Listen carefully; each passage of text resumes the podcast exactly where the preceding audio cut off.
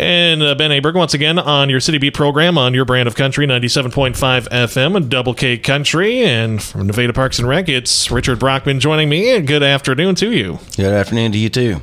So as we get uh, here into November, first uh, show of November. Uh, some exciting stuff coming up this week. I know we'd uh, talked about it in the past a little bit, kind of a preview, but this is a weekend of the third annual Nevada Open, and I know that when we last talked, there had been uh, a number of res- registrations uh, already. What are we looking at right now in terms of uh, those who've registered? Yeah, well, since last time we've talked, we've I believe we're probably up another thirty to thirty-five contestants uh, that have entered. So we're up to 193 as of this morning that uh, are going to participate in our third annual Open. All right, so looking forward to that. Uh, of course, you know, bef- before we get too far, can people still register too? They, they can register until uh, 8 p.m. Friday evening. All right, until 8 p.m. Friday evening. Yes. So get get a little bit of time. You know, a lot of people sometimes last minute, but this weekend's looking looking pretty good compared to where we've been right now, and pretty good weekend for fall. I will tell you, I am excited to see that the weather's going to be very cooperative. We're going to be in the mid 60s, so it's going to be a great, great weekend for our disc golf tournament. And I understand that uh, you've had people register. Uh, participants are coming from from a lot of different states, even too. We have uh, 10 different states uh, outside of Missouri that are going to be representing in our. Um, tournament which is going to be great for an economic impact for our community especially when they're coming as far away as uh, your home state of minnesota north carolina south dakota colorado and all the midwest area I'm sure they're going to be uh, very excited. I was just uh, in the group chat with my family. They had uh, school delays yesterday due to snow already. Oh, well, I'm So- sure that those people will be happy to get down here Yes, and not have to worry about snow.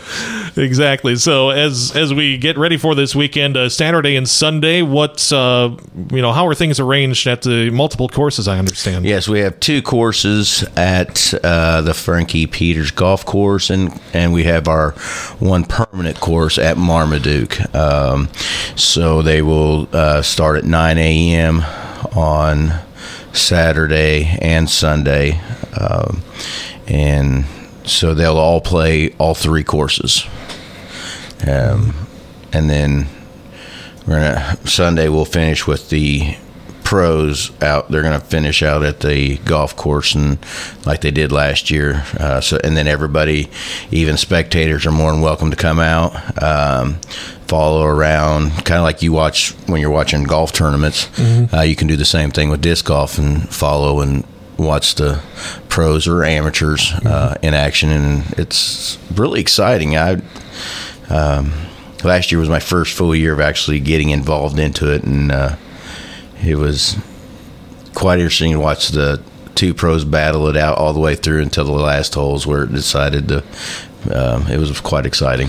Yeah, and those uh, who aren't familiar with disc golf, yeah, just like uh, the other golf that you see on TV, PGA, LIV, whatever that's whatever's going on with that. Yeah. uh, they have their different uh, different discs, like their putters. They have uh, you know other other ones and everything. So it can be really something to see. Oh yeah, yeah. They got their put, putters mid range, and they actually have uh, their um, one that they just throw from the, lo- longest distance, um, and they're all rated for certain things, certain elements, and they follow the same kind of rules and guidelines as traditional golf. So it it is quite fascinating. So you have a hole for golf, got a basket for disc golf, and uh, so it is quite interesting. Yeah, and uh, as you were alluding to, the, both the pros and the amateurs. So, yeah, those those who have maybe just kind of kind of started, or maybe you know, in the in the last few weeks and months here this year, can can head head along down there. Exactly, and and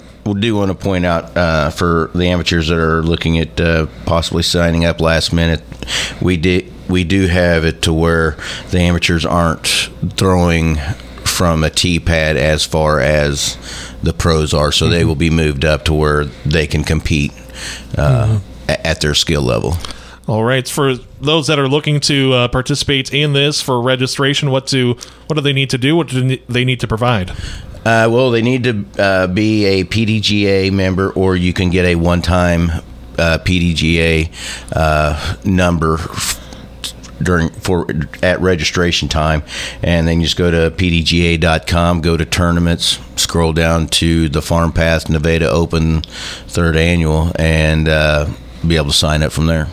All right, being able to do that, of course, and and for the pros, is there a, a, a payout for this as well? Oh, there's pro out. Uh, there's payouts for both pro and amateurs. The amateurs, their payout is in merchandise from the money they win goes directly into merchandise. Uh, the pros right now for first place uh, in the M, uh, the mixed pro group is uh, over a th- twelve hundred dollars uh, for first place, and just goes down from there. Now, more people that sign up, that's more that goes into that pot, and then if uh, there's an ace pot, so if somebody gets a hole in one, uh, the ace pot is uh, well north of, north of a thousand dollars.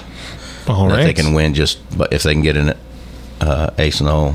All right, so there'll be something, of course, for the spectators to see as they, you know, go go for that every Yeah. hole and. Uh, you know, have that opportunity to see that this Saturday and Sunday here in Nevada. But uh, just uh, heard this morning uh, before I chatted with you that uh, next some excitement for uh, next year and moving forward for this tournament. Yes, we just found out yesterday that we will be moving because we are currently a B tier. We will now be moving up to A tier, which means an even better economic impact on our community. Um, this year, I'm hoping to hit at least forty thousand over the weekend. Last year, we were at twenty, a little over twenty thousand for the weekend, uh, with and because we'll have disc pros that are on a A tier um, series, and they'll be coming, so more people will sign up. It's uh, it's it's the next level and right below just one level below the elite status of in the PDGA and they only awarded 249 this year to people who applied for to become A tier. So we were very fortunate uh, to get that status for next year. And it'll be that way as long as uh, PDGA is happy with the product that we're producing All right, so yeah, looking uh, looking forward to bigger things to come. Yes, yes, it'll make a big economic impact in our community, and that's my big goal is to make sure that uh, these are things that uh, help our community out by people coming in here, visiting us, spending some money here with our uh, uh, business owners and things like that. All right. Again, as we chat with Richard Brockman here on City Beat on your Wednesday afternoon on Double K Country, as we kind of uh, shift gears here, uh, we were talking uh, disc golf, of course. Uh, lights at the lake before we know it, and I know the uh, release came out. Can you talk a little bit about more about the uh, uh, traffic situation over there at uh, Radio Springs Park? Yeah, well, we currently have uh, Radio Springs, the lower level, closed off, so that way we can safely put up the lights around the lake.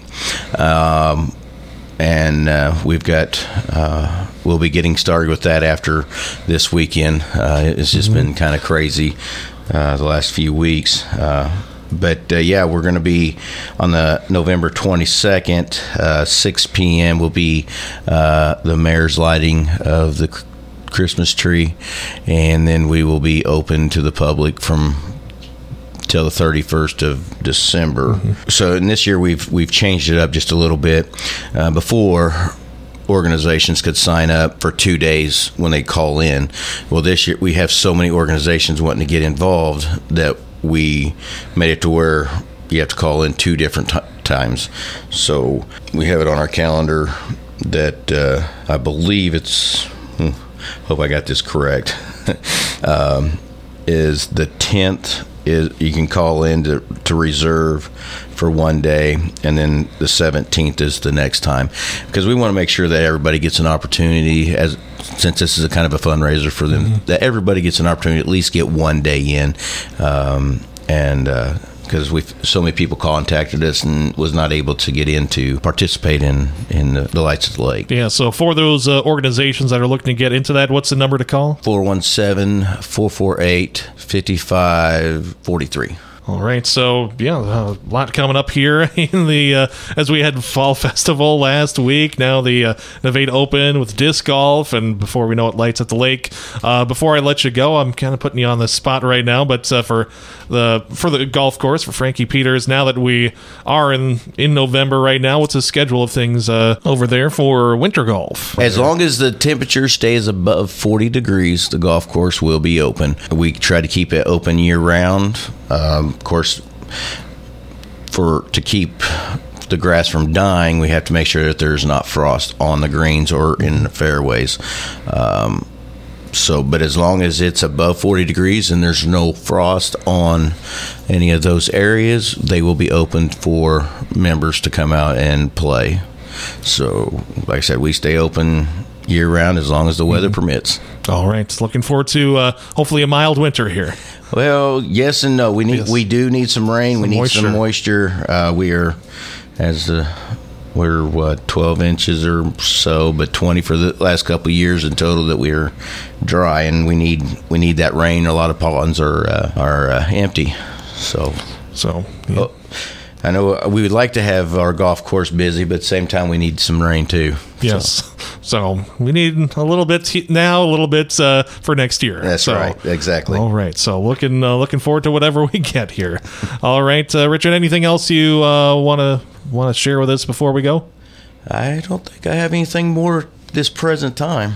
All right. I'm sure the next time we'll we'll have plenty again. You'll be busy, busy, busy, and we'll track you down. All right, sounds great. Thank you for having me.